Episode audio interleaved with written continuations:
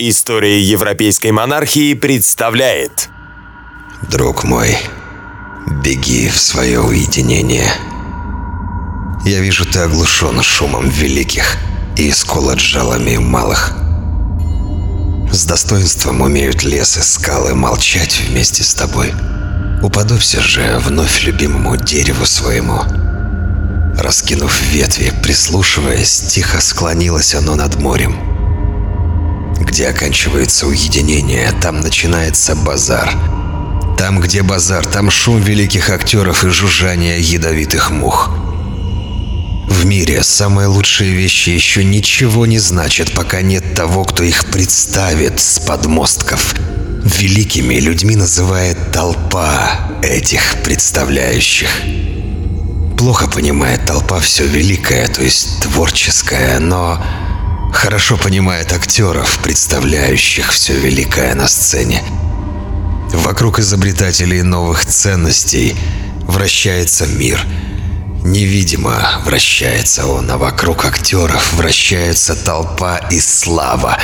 Это и называют мировым порядком.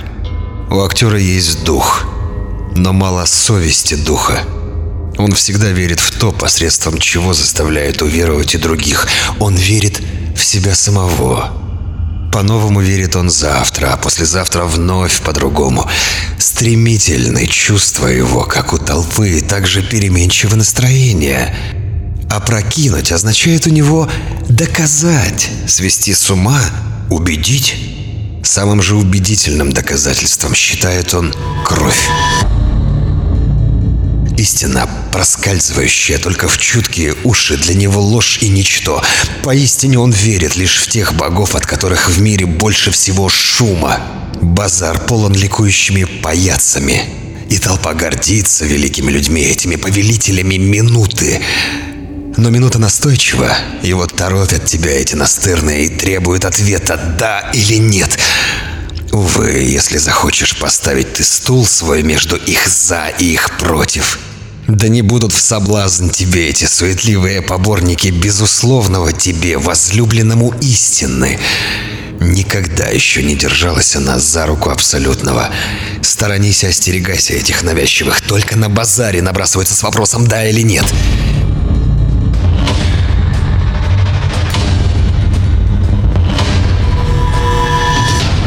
Медленно течет жизнь всех глубоких родников.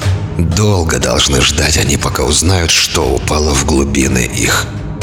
Подальше от базара и славы уходит все великое. В стороне от базара и славы жили всегда изобретатели новых ценностей. Друг мой, беги в свое уединение. Я вижу, ты искусан ядовитыми мухами. Беги туда, где веет суровый свежий ветер. Беги в свое уединение. Слишком близко жил ты к маленьким и жалким. Беги от их невидимого мщения. Нет в них ничего, кроме мести. Не поднимай же руки на них, ибо они бесчисленны. И не твой это жребий бить мух. Нет им числа этим маленьким и жалким. Ни одному гордому зданию дождевые капли и сорные травы послужили причиной гибели. Ты не камень но уже становишься пустым от множества падающих капель. Трещины и щели появляются на тебе. Я вижу, ты устал от ядовитых мух. И в крови исцарапан во многих местах, а гордость твоя даже не хочет возмущаться. Крови желают эти жалкие создания. Крови жаждут их бескровные души. Вот и жалят они в невинности и простоте душевной. Но ты глубок, глубоко страдаешь даже от ничтожных ран. И вот не успеешь ты излечиться, снова ползет ядовитый червь по руке твоей. Но ты слишком горд, чтобы взять и прихлопнуть этих лакомок. Берегись же, как бы ни стало уделом твоим переносить их ядовитую наглость. И с похвалами жужжат они вокруг тебя. Назойливость, вот что такое похвалы их. Быть поближе к коже и крови твоей, этого жаждут они. Они льстят тебе, словно Богу или дьяволу. Они визжат перед тобой, словно перед Богом или дьяволом. Ну что же, они льстецы, визгуны и не более. Бывают они любезны и предупредительны с тобой. Но таково всегда было благоразумие трусов!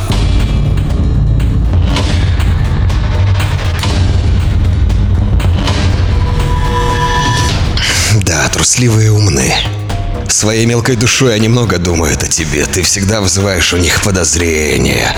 Все, о чем много думают, становится подозрительным. Они наказывают тебя за добродетели твои, а прощают, зато полностью, только за ошибки твои. Ты снисходителен и справедлив, поэтому и говоришь, невиновны они в своем ничтожном существовании. Но их мелкая душа думает, вина лежит на всяком великом существовании. Когда ты снисходителен, они все равно чувствуют твое презрение и возвращают тебе благодеяние твое, уязвляя тайком. Молчание гордости твоей всегда им не по вкусу. Но они ликуют, когда бываешь ты настолько скромным, чтобы стать тщеславным. То, что узнаем мы в человеке, воспламеняем мы в нем. Остерегайся же маленьких людей. Перед тобой они чувствуют себя ничтожными, и низость их тлеет и разгорается в невидимую месть. Разве не замечал ты, как часто они делались безмолвными, когда подходил к ним и как силой покидали их, словно дым от угасающего костра? Но, друг мой, укором совести являешься ты для ближних своих, ибо недостойны они тебя. Поэтому ненавидят они тебя и готовы высасывать кровь твою. Ближние твои всегда останутся для тебя ядовитыми мухами. Само величие твое делает их столь ядовитыми и похожими на мух. Друг мой, беги в свое уединение, туда, где веет суровый свежий ветер. Не твое дело разгонять мух.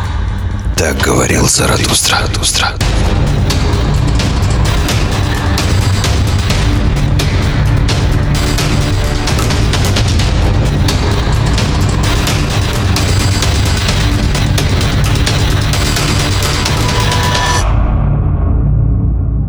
История европейской монархии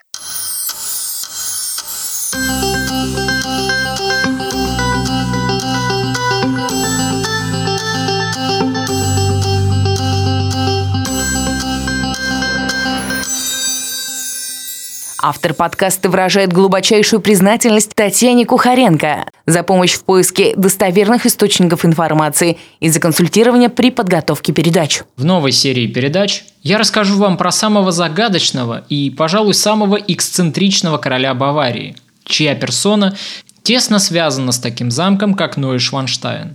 Если название этого замка вам ни о чем не говорит, достаточно вспомнить логотип Диснея, на котором изображен сказочный замок спящей красавицы – Прообразом этого замка и является Нойшванштайн, выстроенный по проектам нашего будущего героя. Уолт Дисней впервые увидел этот замок в 30-е годы 20-го столетия в ходе своего путешествия по Европе и был восхищен его красотой. Возвышавшийся над баварскими горными лесами, этот замок показался художнику воплощением сказочного дворца прекрасной принцессы. По традиции, перед тем, как приступить к рассказу о биографии нашего нового героя, я сделаю обзор литературы, на которую я опирался при подготовке этого и последующих выпусков передач о Людвиге II. Надо сказать, что на русском языке книг об этом человеке, к несчастью, крайне мало, и в России образ Людвига практически не представлен, кроме знаменитого фильма Лукина Висконти с прекрасно подобранными актерами и нескольких книг отечественных писателей. Главным образом, при подготовке серии подкастов о Людвиге II я опирался на книгу Евгения Вилька «Людвиг II. Король иллюзий», которую мне посчастливилось приобрести в книжном магазине в Оберамергау. Автор является профессиональным гидом по Баварии с многолетним стажем, поэтому его книге я и решился довериться и использовать ее в качестве фундамента для этих передач. Вторым фундаментальным источником знаний, на который я буду полагаться, это книга Марии Залеской «Людвиг II», выпущенная издательством «Вечи». Мария Кирилловна является признанным специалистом по истории Германии XIX века, и ее перу принадлежат биографии Ференца Листа и Рихарда Вагнера. К слову сказать, ее книга о Вагнере переведена на немецкий язык и признана в Германии лучшей иностранной биографией композитора. Поэтому этот источник информации обладает в моих глазах также большим кредитом доверия. В качестве вспомогательного источника я буду использовать цитаты и выдержки из книги Софьи Ивановны Лаврентьевой «Одинокий король Людвиг II Баварский и его замки». Книга издана в Москве в 1914 году. Это очень редкое издание, которое теперь можно найти разве что в крупных библиотеках федерального значения. На сайте Российской национальной библиотеки выложена цифровая копия этой книги, которую можно сохранить в удобном для чтения PDF-формате. Автор книги – дореволюционная писательница, издавшая множество путевых очерков, заметок и рассказов. Ее книга о Людвиге содержит перевод множества писем и выдержки из изданий западных историков, поэтому представляет из себя авторитетный и вполне хороший труд историка, собравшего и проанализировавшего большое количество источников, заслуживающих доверия. Также я хочу выразить большую признательность Татьяне Кухаренко, которая занимается изучением биографии Людвига, за авторитетные консультации и разъяснения касательно биографии нашего героя и истории смежных с ним судеб. Это второе издание подкастов про Людвига II, перевыпускаемое в связи с моим желанием существенно дополнить материал и улучшить его качество по сравнению с первыми публикациями, в связи с чем первое издание подкастов было изъято из эфира. Остальные, менее значительные источники, использованные мною в ходе подготовки материала, будут указаны в примечании каждой передачи. На этом я заканчиваю обзор литературы и перехожу непосредственно к истории нашего главного героя. В этом выпуске подкаста мы поговорим о его детских годах. Приятного вам прослушивания, дорогие друзья!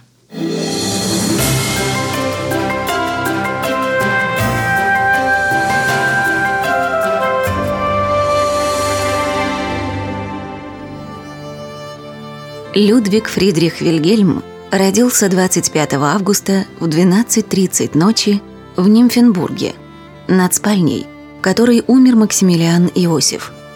Король Людвиг, посетивший нас, был чрезмерно рад, что его внук рожден в тот же день и в тот же самый час, что и он.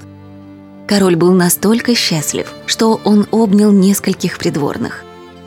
Рождение было объявлено в Мюнхене 101 выстрелом – это цитата из воспоминаний Марии Фредерики, матери нашего героя.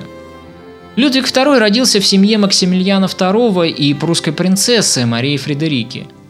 Мальчик представлял из себя довольно крепкого ребенка, однако мало кто знает, что на восьмой месяц своей жизни малыш столкнулся со страшной болезнью, которая поставила его жизнь под угрозу, и лишь чудом ребенок сумел побороть ее – как известно, в королевских семьях не принято, чтобы венценосная мать вскармливала своих детей.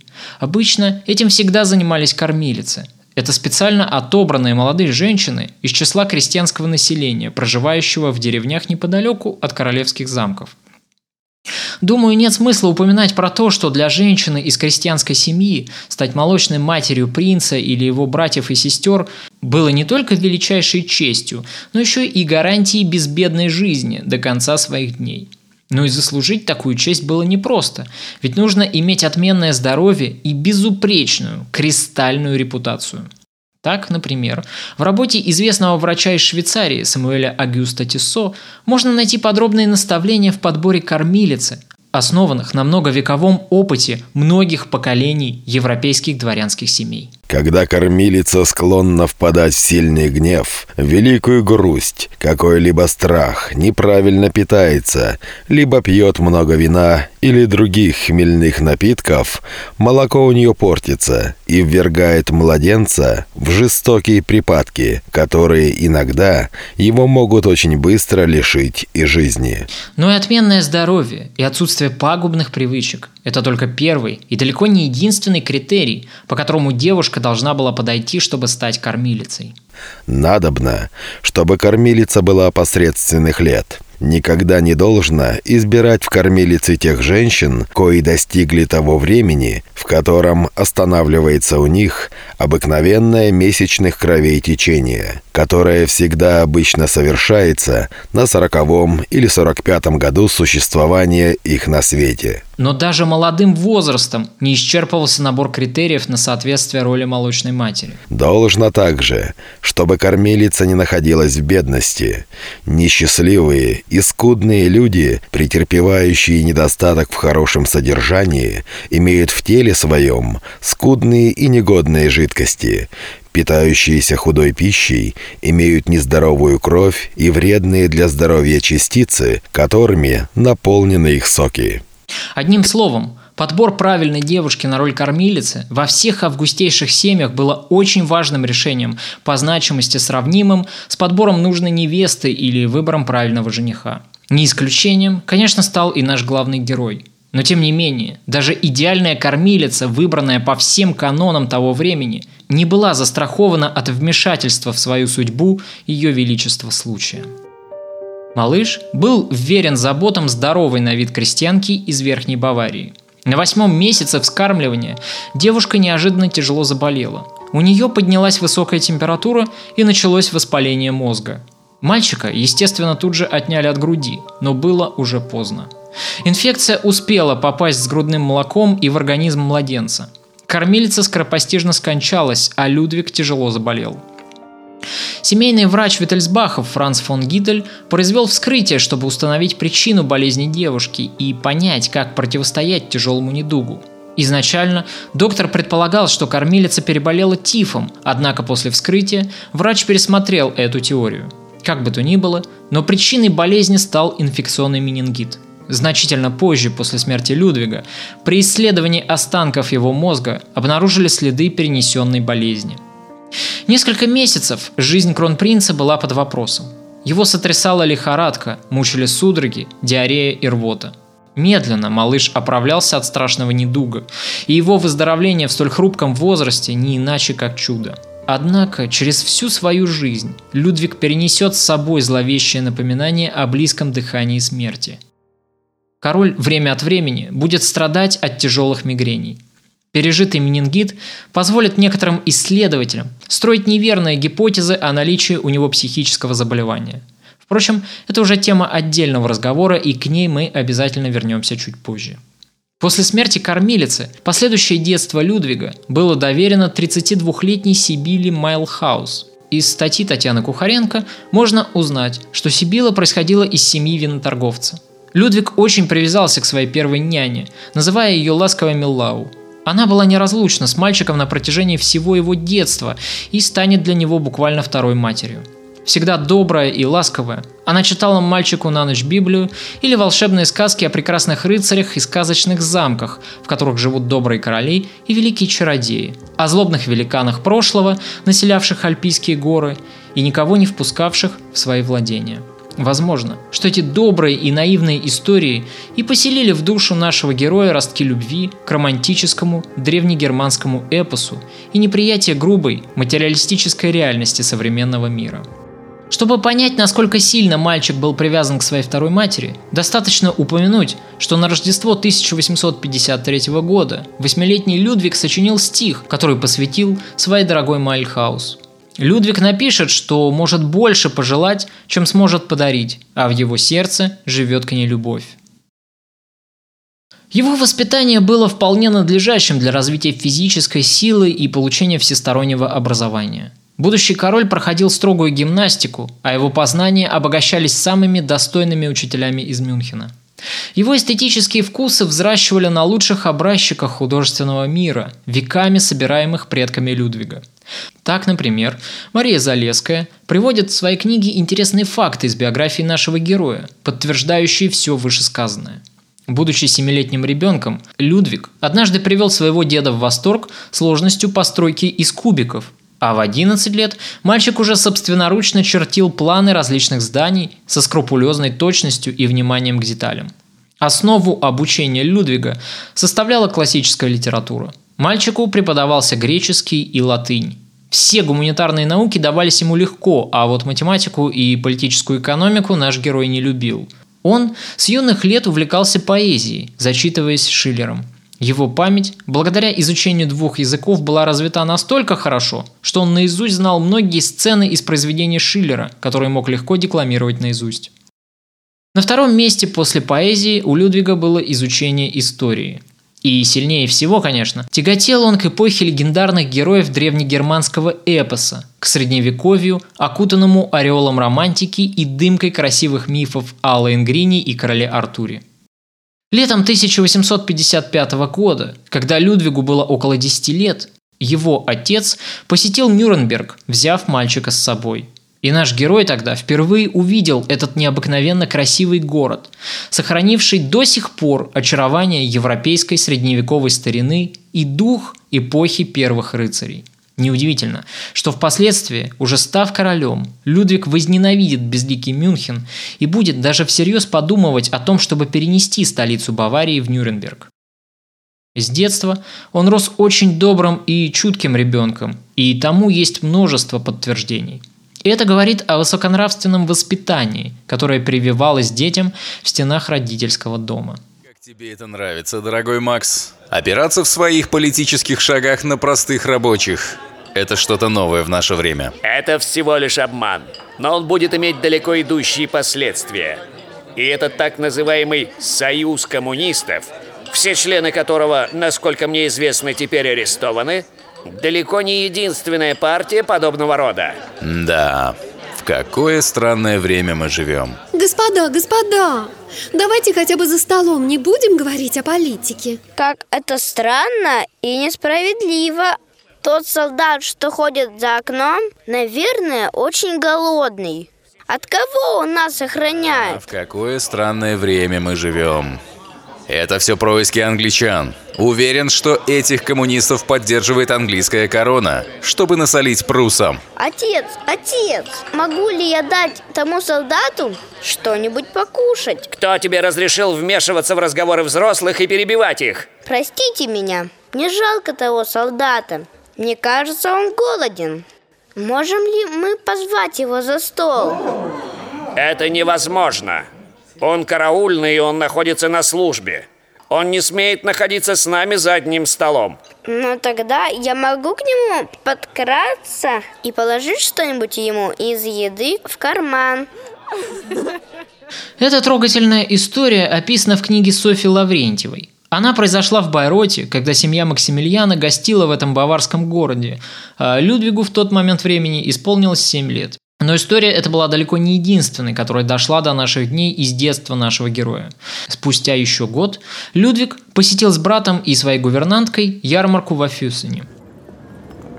Покупайте! Лучшие во всей Баварии часы от придворного часовщика. А почем эти кружки? Не пожалеете. Покупайте мои часы. Это возмутительно дорого. Такие прекрасные кошельки у этого торговца. Возьму-ка я себе один такой. Сколько мы должны вам, Герштейнер? О, пустяки, фройлен. Не стоит беспокоиться, я вышлю счет в замок.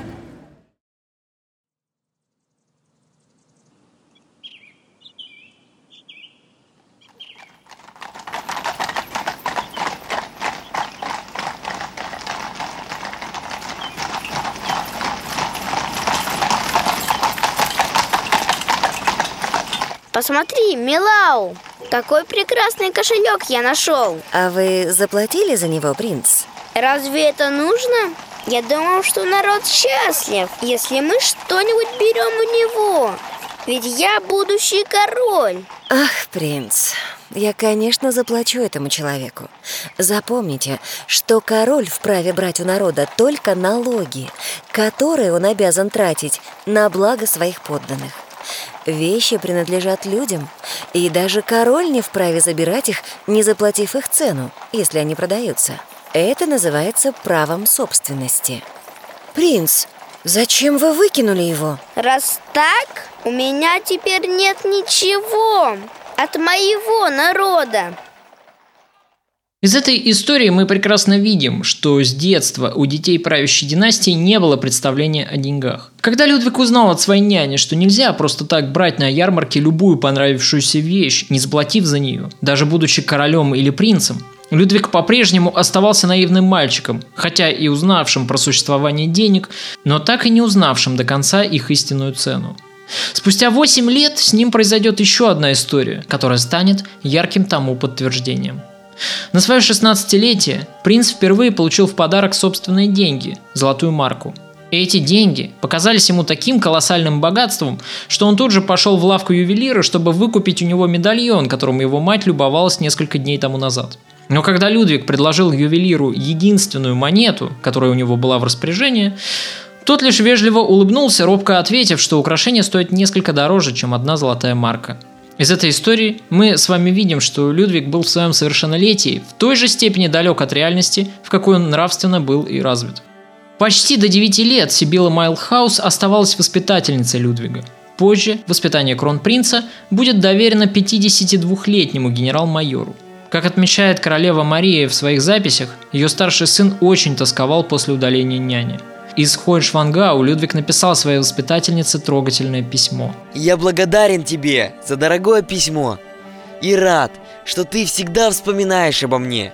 Я сохраню цветочки, как дружеское воспоминание о тебе. Отто и я здоровы и счастливы. Мы каждый день совершаем прекрасные прогулки, собираем цветы, ловим рыб и гоняемся за бабочками. В воскресенье в Фюсене мы видели процессию праздника Тела Христова – Весь день у меня уроки, как в Мюнхене. Сибила оставит придворную службу в 45-летнем возрасте, когда выйдет замуж. Людвиг будет вести с ней переписку на протяжении всей ее жизни. За три десятилетия их общения сохранилось около 80 писем, из-за военной службы своего супруга Сибила жила в разных городах Баварии, но ее брак так и остался бездетным. А потому можно с уверенностью сказать, что единственным настоящим сыном для этой женщины и был наш герой.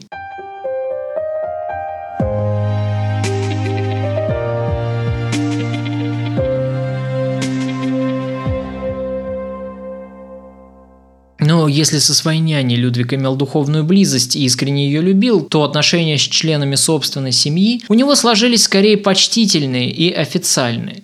Настоящего доверительного общения и трогательной любви у Людвига с родителями не сложилось. Считается, что отец Людвига, Максимилиан, уделял сыну мало времени и был с ним неразговорчивым, холодным и строгим. Новый король Баварии действительно сохранял дистанцию в общении со своими детьми. Но вовсе не потому, что он их не любил. Когда у него родится второй сын, брат Людвига Отто, Максимилиан от радости даже воскликнет «Какое замечательное чувство быть отцом!» Впрочем, на этом внешние проявления его радости, пожалуй, и ограничивались. Будучи сам человеком сдержанным и неэмоциональным по натуре, король Макс имел свои представления о правильном воспитании – он очень не хотел повторения в сыне своего отца, слабовольного Людвига Старшего, а потому воспитывал мальчиков в строгости и по-военному. У детей был плотный график занятий, их полагалось кормить ровно настолько, чтобы обеспечить их минимальные потребности в пище. В разговорах с сыном отец был всегда немногословен и по-казенному строг – Кроме того, Людвиг редко видел отца, поскольку тот был в частых отъездах. Максимилиану был не очень полезен баварский климат, и потому он старался больше времени проводить в Греции, навещая заодно там и своего брата, правящего короля. Сам Людвиг впоследствии будет вспоминать. Он общался со мной всегда сверху вниз, в лучшем случае мимоходом. Иногда удостаивал чести услышать несколько милостивых, но холодных слов – Когда же король был в Баварии, то преимущественно он был занят строительными проектами и поглощен архитектурным развитием Мюнхена. Страсть к строительству, как отмечают все историки, была генетически присуща Виттельсбахам. Под маской немногословного делового человека скрывался образцовый семьянин и добропорядочный король. С сыном разговаривать ему было в сущности не о чем – когда ему предложили брать с собой подрастающего мальчика на утренней прогулке в сад, Максимилиан лишь пожал плечами и заявил, что не знает, о чем говорить с этим молодым господином. Король видел своих сыновей принца Людвига и принца Отто от силы только один или два раза в день. в середине дня во время второго завтрака и вечером за общим обеденным столом. Отец редко бывал в их апартаментах, где они росли и занимались. В случае, если они встречались где-либо во дворце, он просто предлагал им руку для рукопожатия и затем стремительно уходил. Распорядившись отстранить Сибилу Майлхаус от воспитания своего девятилетнего сына, Максимилиан, безусловно, руководствовался принципами необходимости мужского воспитания – на пороге второго десятилетия Людвиг уже переходил в более зрелый юношеский период жизни, и отец хотел перепоручить мальчика заботам состоявшихся мужчин. Поэтому место доброй и ласковой Милау занял барон фон Вульфен и майор фон Орф. Это сделало принца на какое-то время несчастным и заставило его скучать по своей воспитательнице. Но страх перед отцом не позволил ему возражать. Однако пропасть между отцом и сыном от этого лишь усилилось. Выбор следующим воспитателем графа Долорозе также имел свои последствия. Если Сибила прививала принцам добродетели и чувство нравственности, то отставной генерал по большей части развивал в Людвиге и в его младшем брате чувство долга, закаляя характер и волю принцев. До наших дней дошло одно из писем графа к своему воспитаннику, которое частично объясняет нам суть его воспитания. Попытайтесь непрестанно тренировать свой мозг и тело – если плохие тенденции приходят снова, подавляйте их. С сильной волей вы можете достичь всего. Слабость недостойна человека, который должен являть пример для своего народа. А это именно тот, кем вы хотите стать. Будьте добры и очаровательны, и вы завоюете все сердца. Но будьте послушны, поскольку непослушание приводит к неудаче. Почитайте вашего отца – мать и Бога, потому что вы должны благодарить их за все, что вы имеете и за все, кем являетесь. Тогда благословение Бога всегда будет с вами. Когда же Людвиг достигнет своего совершеннолетия, граф Деларозе уйдет в отставку и как бы подведет итоги своего многолетнего труда в краткой характеристике своего воспитанника. Кронпринц умен и очень талантлив. Он многому научился, и у него даже сейчас знания, которые выходят за пределы желаемого. У него очень богатая фантазия, которую я редко встречал у сверстников его возраста. Но он подвержен вспыльчивости. Больше, чем сильно развитое своеволие указывает на упрямство, которое он, возможно, унаследовал от дедушки и будет преодолено лишь с большим трудом. Отношения между учителем и учеником сложились скорее почтительные и основанные на взаимном уважении. Вскоре после того, как Людвиг станет королем, старый граф тяжело заболеет и будет находиться при смерти. Людвиг бросит все и поспешит к смертному ложу своего воспитателя, чтобы проститься с ним и отдать ему должное почтение. Сибили в это время Людвиг отправит следующие строки. Это будет не только страшным ударом для его семьи, мне также будет жаль, потому что он был для нас добрым другом и советчиком.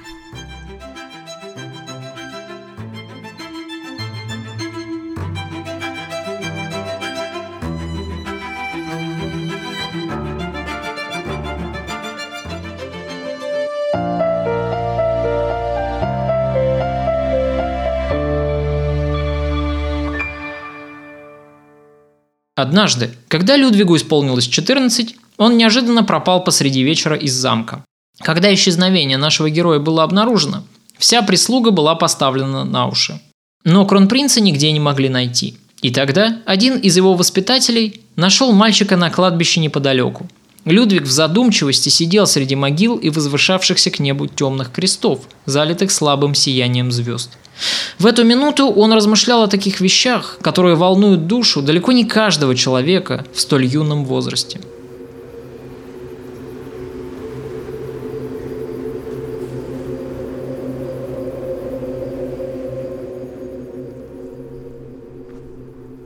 Принц, принц, что вы здесь делаете? Ваш отец места себе не находит. Как вы нашли меня, Теодор? Одна из служанок последней видела вас выходившим из замка по направлению в сторону кладбища. Так что это было несложно, ваше высочество.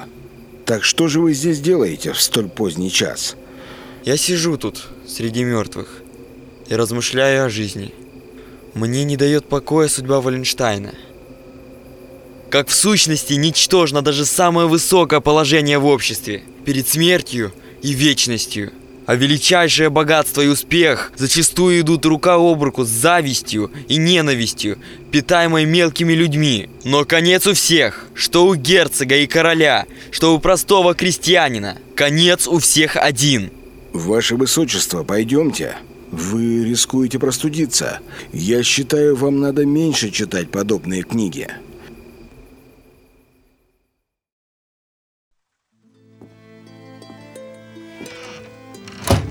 Мальчик мой, как ты? Лизе, Лизе, как хорошо, что ты пришла! Мне очень грустно. Отец наказал меня за вчерашний ночной побег и запретил мне выходить из комнаты. Знаю, знаю, мой дорогой. Вот, посмотри, что я принесла тебе с кухни. Спасибо вам! Вы мой ангел-хранитель! Но я теперь не хочу кушать. Нет, нет, ты обязательно должен покушать. В твоем возрасте надо хорошо питаться. Это важно для здоровья. Иногда мне кажется, что отец презирает меня. Ну, не говори так. Отец очень любит тебя и твоего брата.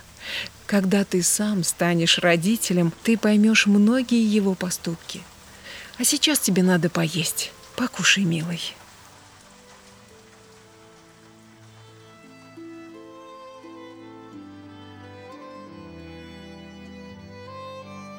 Знакомьтесь с еще одним человеком, который сыграл в детстве Людвига, хотя и не столь важную, но все-таки свою роль.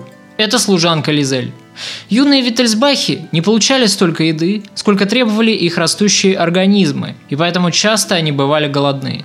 Старая горничная часто жалела мальчиков и тайком передавала Людвигу или его брату Отто еду из кухни, в которой питались слуги, либо незаметно проносила мальчикам что-нибудь из города после походов на рынок. Людвиг оценил эту теплую и трогательную заботу о себе и о младшем брате. Впоследствии, когда он станет королем, он будет с большим трепетом и уважением относиться к этой старой женщине – Полной противоположностью холодному и суровому отцу была его мать. Мария Фредерика, прусская принцесса и дочь Фридриха Вильгельма Карла. Она была очень скромной и набожной женщиной. У нее были прекрасные голубые глаза, которые унаследовал ее старший сын, и темные волосы.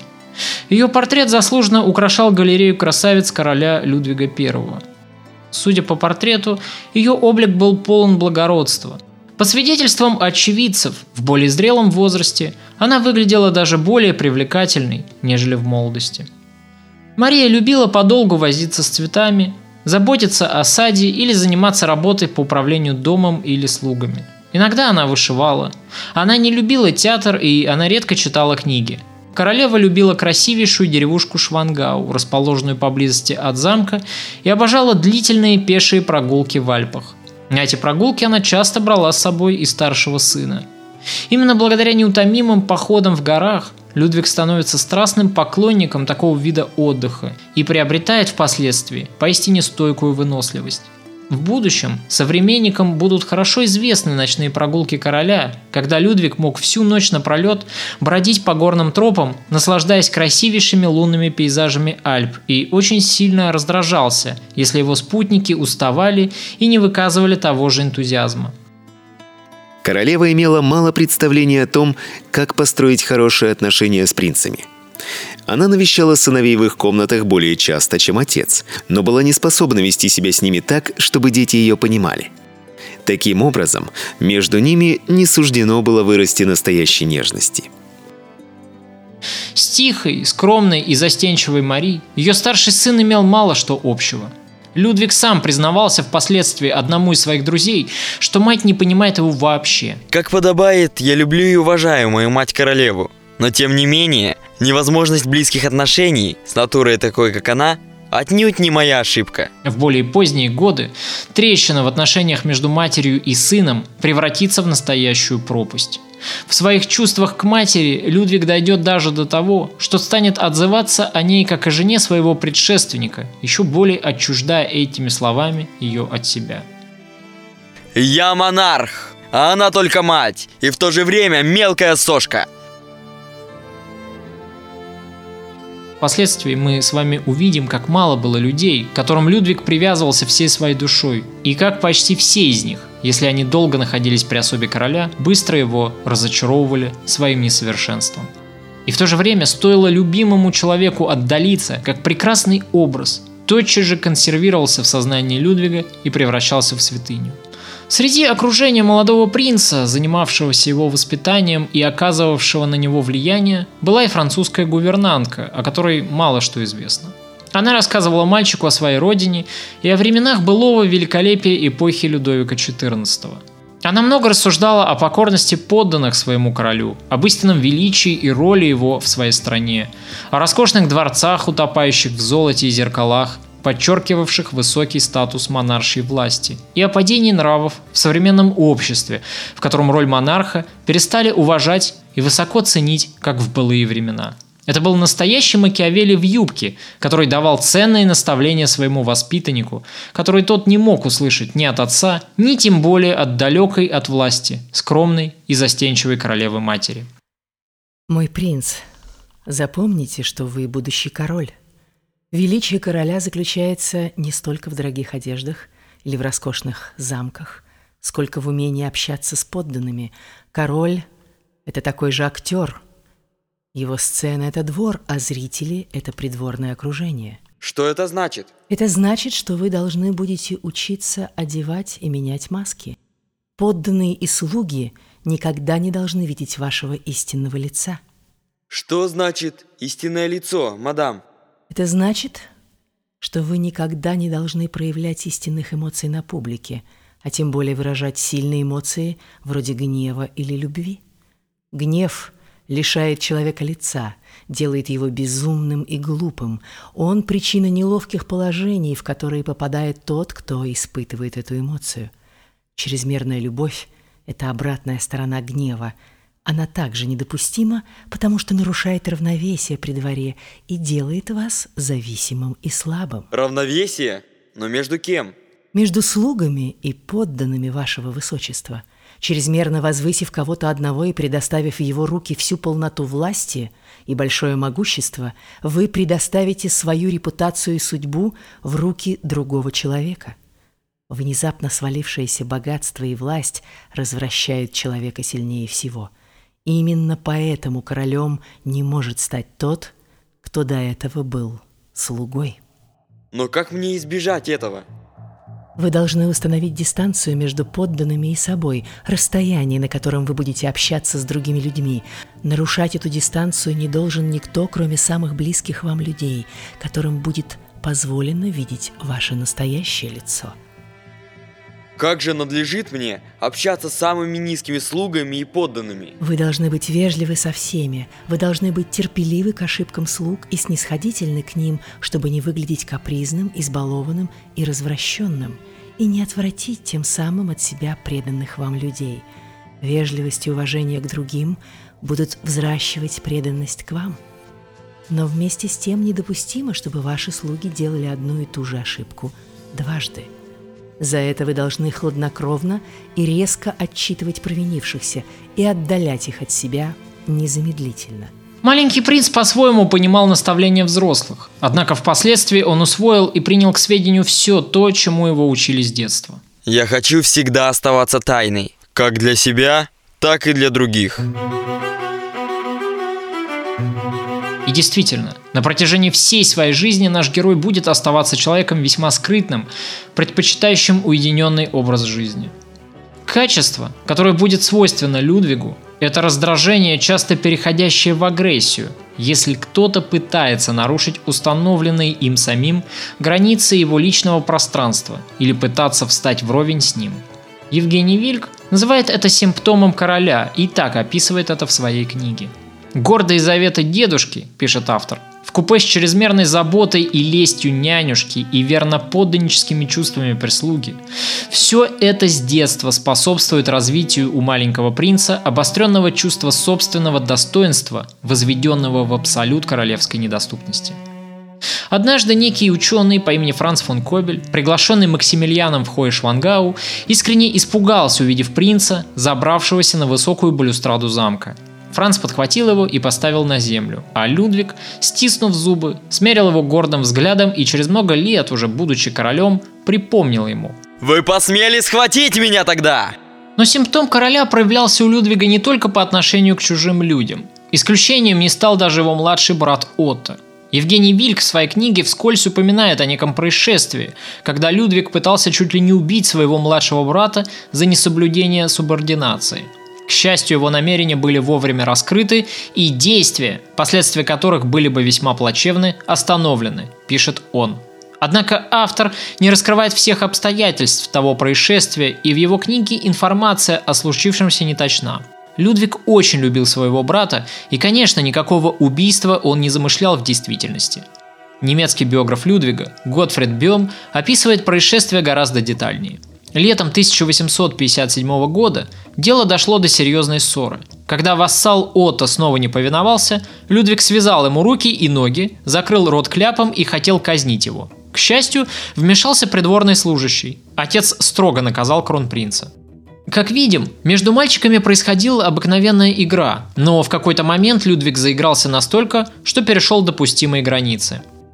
Как старший брат и будущий король, он требовал для себя преимуществ и привилегий во всем по сравнению с младшим братом. Отто это не всегда нравилось, и порой он проявлял характер, восставая против прав своего брата по старшинству. Однако в целом взаимоотношения между братьями были дружеские с самого детства, и в будущем, когда они повзрослев станут юношами, их братская любовь только окрепнет. Несмотря на старания отца, Людвиг унаследовал от деда мечтательность и романтический склад ума. Неудивительно, что Людвиг старший полюбил своего внука всем своим сердцем. С его младшим братом Отто у деда не было доверительных бесед, таких, как с Людвигом. А все потому, что в Людвиге дедушка видел свое продолжение, а внук в беседах с ним находил понимание. В одном из писем Людвиг-старший с любовью описывает своих внуков, выделяя среди них героя наших передач как мальчика необыкновенной красоты. Сохранились и письма 12-летнего принца, адресованные своему дедушке, в одном из которых мальчик с энтузиазмом рассказывает о восхождении вместе с матерью на гору Зойлинг высотой в 2000 метров и о походах к горным озерам – со страниц письма Людвиг жалуется, что ему не было позволено сопровождать мать на таинственную гору, в которой обитают гномы. Сегодня я снова доволен тобой, мой мальчик. Заданием тебе будет прочитать отрывок из Одиссеи на греческом, в котором рассказывается про посещение героем пещеры Циклопа. На следующем уроке мы обсудим его. И вот что еще. Скоро день рождения у твоего дедушки. Мне кажется, было бы отлично, если бы ты выучил наизусть какой-нибудь из его стихов и зачитал бы ему. Это доставило бы твоему деду огромное удовольствие. Ну уж нет. На свете есть столько чудесных стихов. Шиллера, Гёте, Уланда. Хотя дедушка и король, но он совсем не из моих любимых поэтов.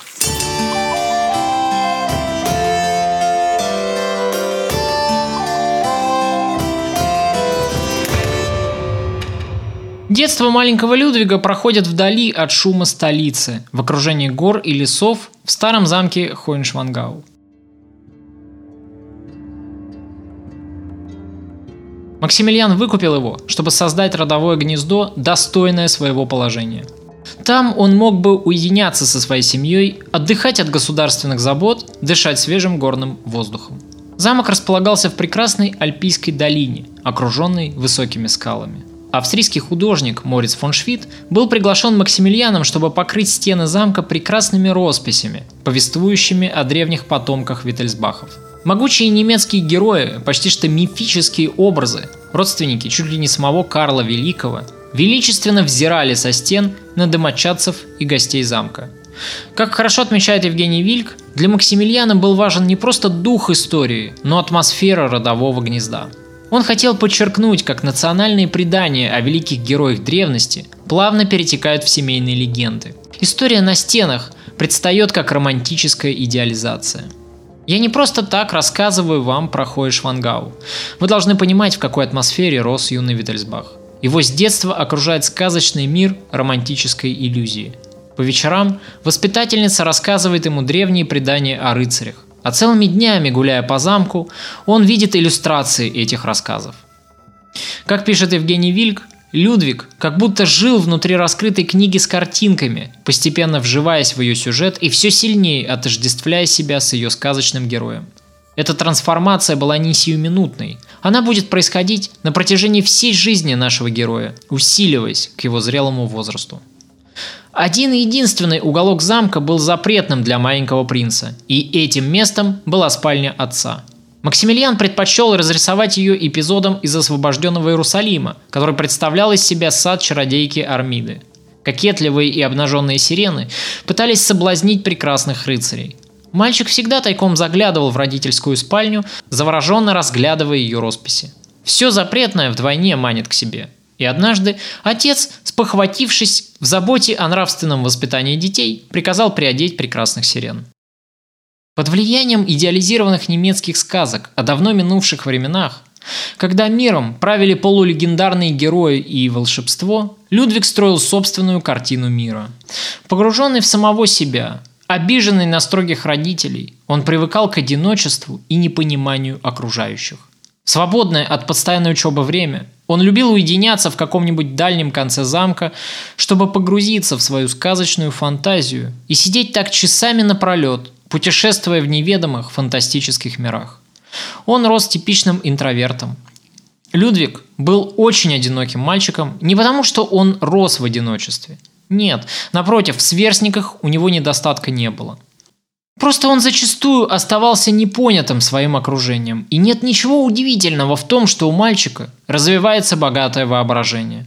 Это как бы защитная капсула, в которую Людвиг погружался, чтобы уйти от внешнего мира, холодного и чужого, мира, который не понимал его и который отвергнет его в будущем. Если отца Людвиг боялся, то собственная мать раздражала его своим обывательским мировоззрением – с братом же у Людвига и вовсе не было ничего общего. Разница между ними проявлялась даже в развлечениях. Если Отто выше всего ставил охоту, то Людвиг отдавал предпочтение рыбалке. Впрочем, бытует мнение, что Людвиг вообще не любил охоту, потому что ему был ненавистен процесс убийства животных. Однако это, возможно, не совсем так. Из некоторых писем самого Людвига к дедушке мы узнаем, что молодой кронпринц был весьма не чужд поохотиться на птиц и только когда он станет королем, это увлечение постепенно покинет его. Из светских развлечений Людвиг, конечно же, предпочитал театр. В Баварии увлечение сценой было своего рода национальной чертой. Ему предавались все слои населения. Виттельсбахи же с давних пор щедро поощряли театр, и в этом отношении интерес Людвига к сцене стал настоящей страстью, заполнившей его жизнь. Но театром для него могла быть не только сцена, но и собственный разум. Однажды один из духовных воспитателей принца застал его одиноко сидящим в затемненной комнате.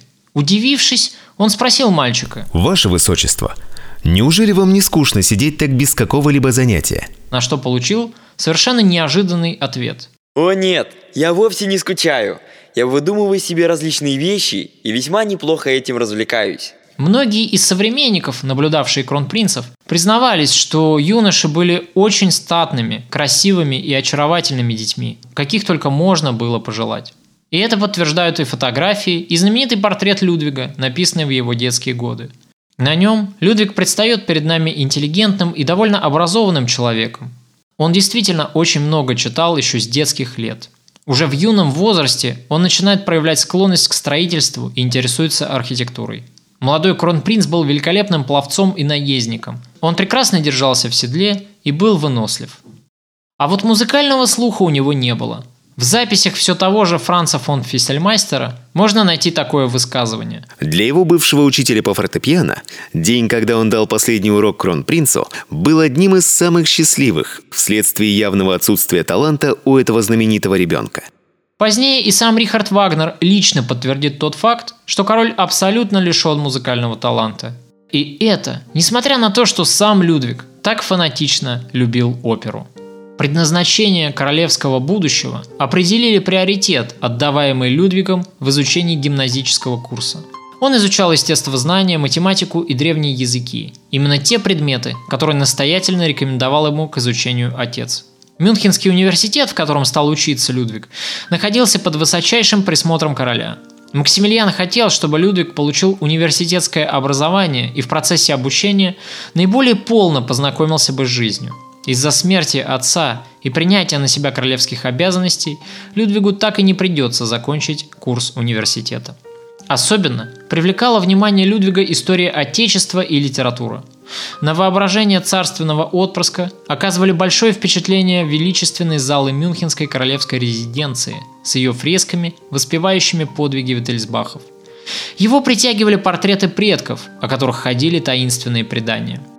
В изучении истории Людвиг показал недюжинные способности, изумительную память и усидчивость. Опуская историческую обыденность, он уделял много внимания всему величественному и полулегендарному. В истории он видел толчок для новых интересов, и в ней же он черпал свои новые фантазии.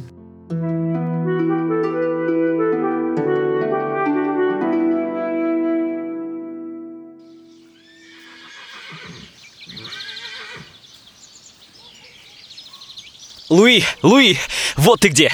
Я ищу тебя целое утро. Для этого было достаточно всего лишь зайти в конюшню, дружище.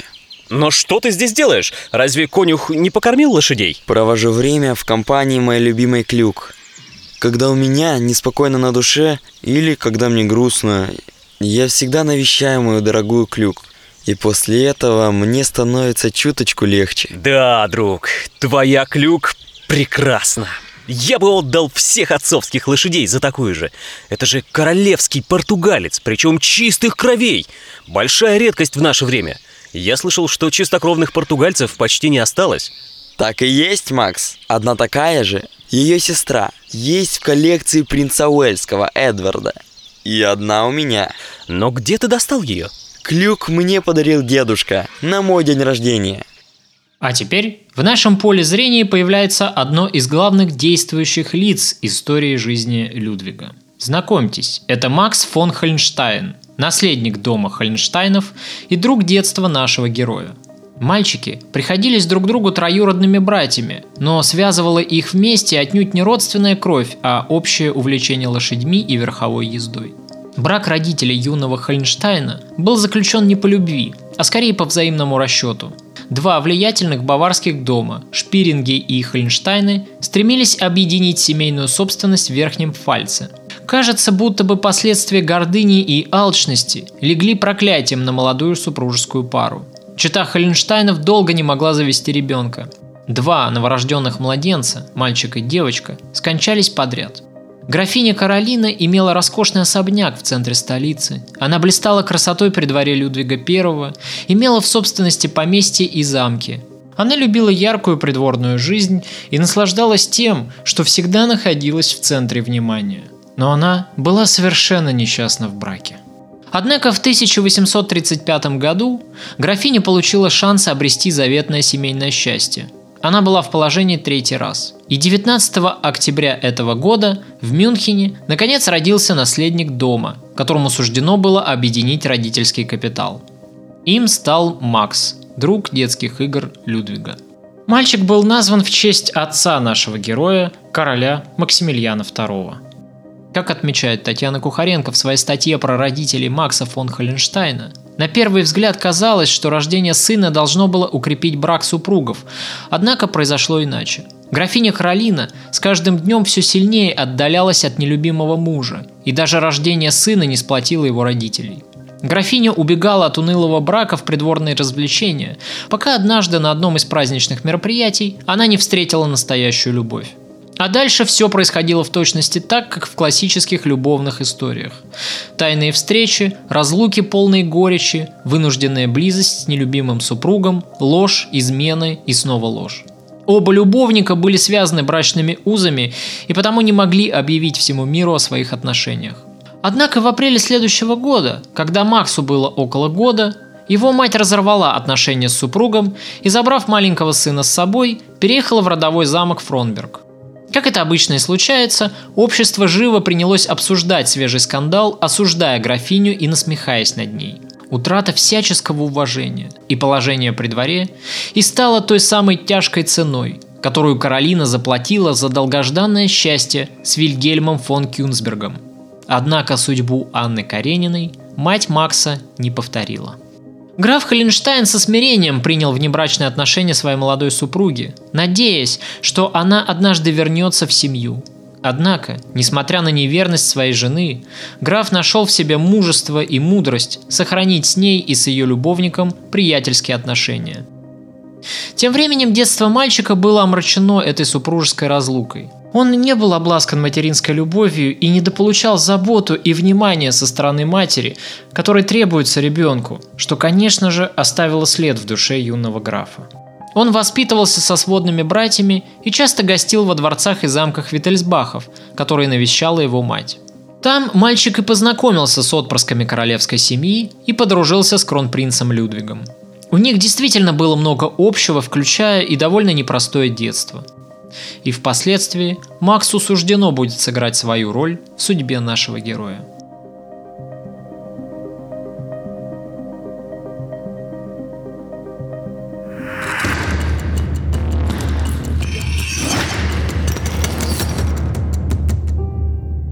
Итак, в этой передаче я постарался исследовать детские годы Людвига и рассказать о его воспитании, обучении и о его взаимоотношениях с родителями и воспитателями настолько подробно, насколько позволили мне источники. К сожалению, даже в наши дни многие документы закрыты на ключ в архивах семьи Виттельсбахов, доступ к которым ревностно охраняется нынешним главой рода, а информации на русском языке и подавно еще меньше – Сильно расстраивает и колоссальное количество домыслов и сфабрикованных писем, которые циркулируют вокруг имени нашего героя. Именно поэтому так трудно пробраться сквозь тернии противоречивой информации, чтобы приоткрыть образ реальной персоны, теряющейся во мраке домыслов и пробелов в нашем знании обо всех обстоятельствах его биографии. И именно поэтому для любого исследователя биографии так важны детские годы. Ведь ровно настолько, насколько воспитание формирует будущую психику и модель поведения каждого человека, ровно настолько же и знание о взрослении и детстве того или иного человека может служить путеводной звездой в попытках почувствовать его, заглянуть в его внутренний мир, в его психологию, чтобы попытаться понять и узнать его. Следующей передаче мы продолжим разговор о Людвиге II. Всего вам доброго!